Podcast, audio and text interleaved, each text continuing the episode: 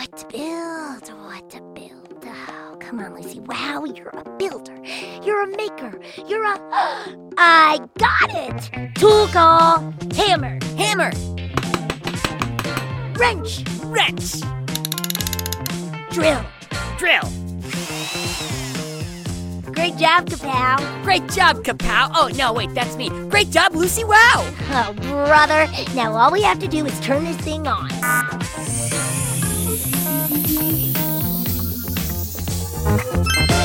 Let the show begin.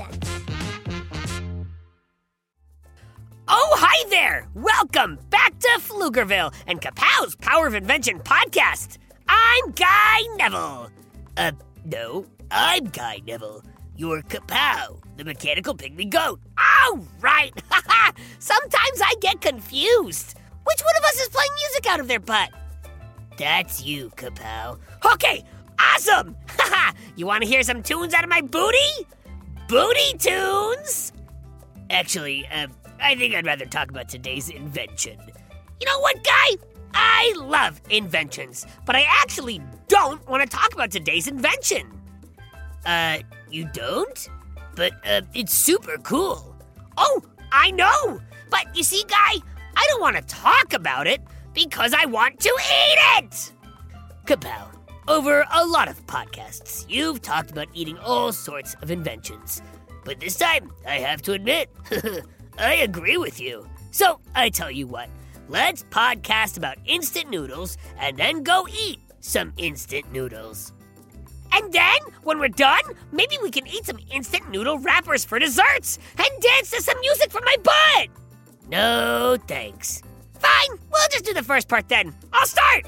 Noodles. Noodles are old and delicious. They date back many centuries to ancient China.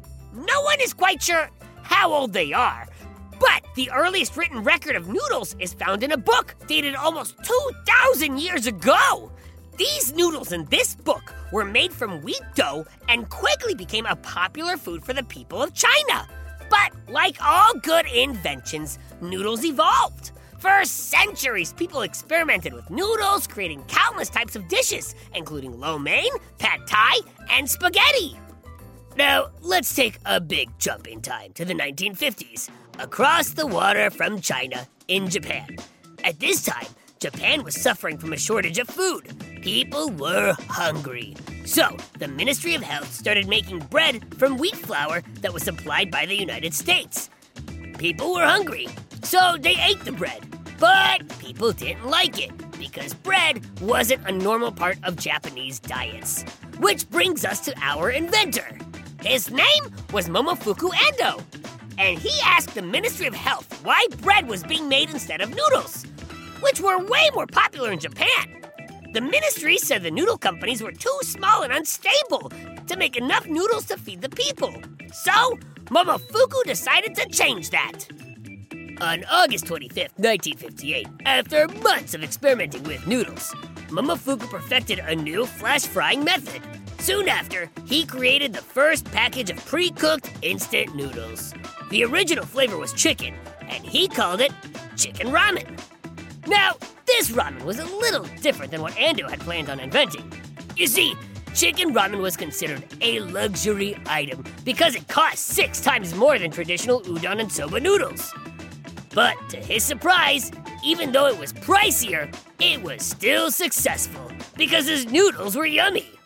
But Momofuku wasn't satisfied. He kept working on his technique, and as it became more efficient, instant noodles became more affordable.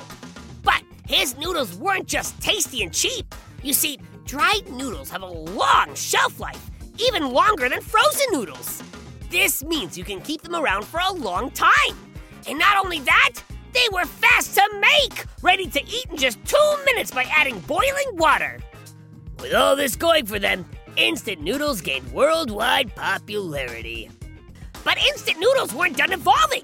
Manufacturers started improving the taste of instant noodles by adding flavoring powder in separate packets. Then, in 1971, Nissin introduced Nissin Cup Noodles, a cup of noodle to which boiling water is added directly. You didn't even need a pot anymore. But hold on. let's take a look at how these noodles are made. It starts with dissolving the salt, starch, and flavoring in water to form a mixture that is then added to flour, creating noodle dough.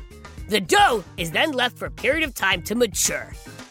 And then it is rolled and flattened in a process called kneading, which is also what a cat does to your belly when they love you. After it is kneaded, the dough is made into a sheet that is put through two rotating rollers that fold and flatten it. This creates the stringy and chewy texture of instant noodles. When the noodle sheet is the desired thickness, it is then cut. The noodles are put on a slow paced conveyor belt and under metal weights, which gives the noodles its wavy appearance. Once the noodles are shaped, they are steamed for one to five minutes at 212 Fahrenheit. They then add chemicals that will help those noodles last on the shelf for a long time. The noodles are cooled, dried, and their moisture, color, and shape are checked. If they look right, they get packaged up with flavoring powder, and then they're sent out into the world. Fun fact the noodle length inside one instant ramen packet is equivalent to two basketball courts. Oh, I love eating basketball courts. Now, according to a Japanese poll, the Japanese believe that their best invention of the 20th century was instant noodles. And the world seems to agree.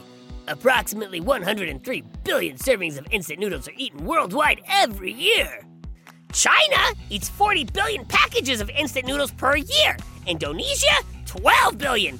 India, 6 billion. Japan eats 5.7 billion packages of their favorite invention. And finally, Pflugerville eats over a billion each year. We do? Probably. I eat like a billion myself. sure you do, Kapow. Now, it's important to remember while instant noodles are tasty, more importantly, they were an invention that fed people. People who needed food. After all, like Momofuku himself said, peace will come to the world when people have enough to eat. Well said, Momofuku! Now, let's go eat! Okay, Kapow. And if you have any questions about noodles, Pflugerville, Kapow, or little old me, send it to us at gokidgo.com. You might get your question read live on the show. Now, go make something, build something, go big, and then go bigger. Oh, and one last note! I get a lot of excitement as Lucy Wow's sidekick. Sometimes it overwhelms me and I just, well, you know, faint. But today I got the most exciting news and I, and I, oh, easy kapow, deep breaths, don't faint! I'm on a t-shirt and a hoodie, the sticker, and God, I'm famous! The most famous mechanical pygmy goat to ever live! Go to GoKidGo.com and check me out! And as always, Go Kid Go! Go Kid Go!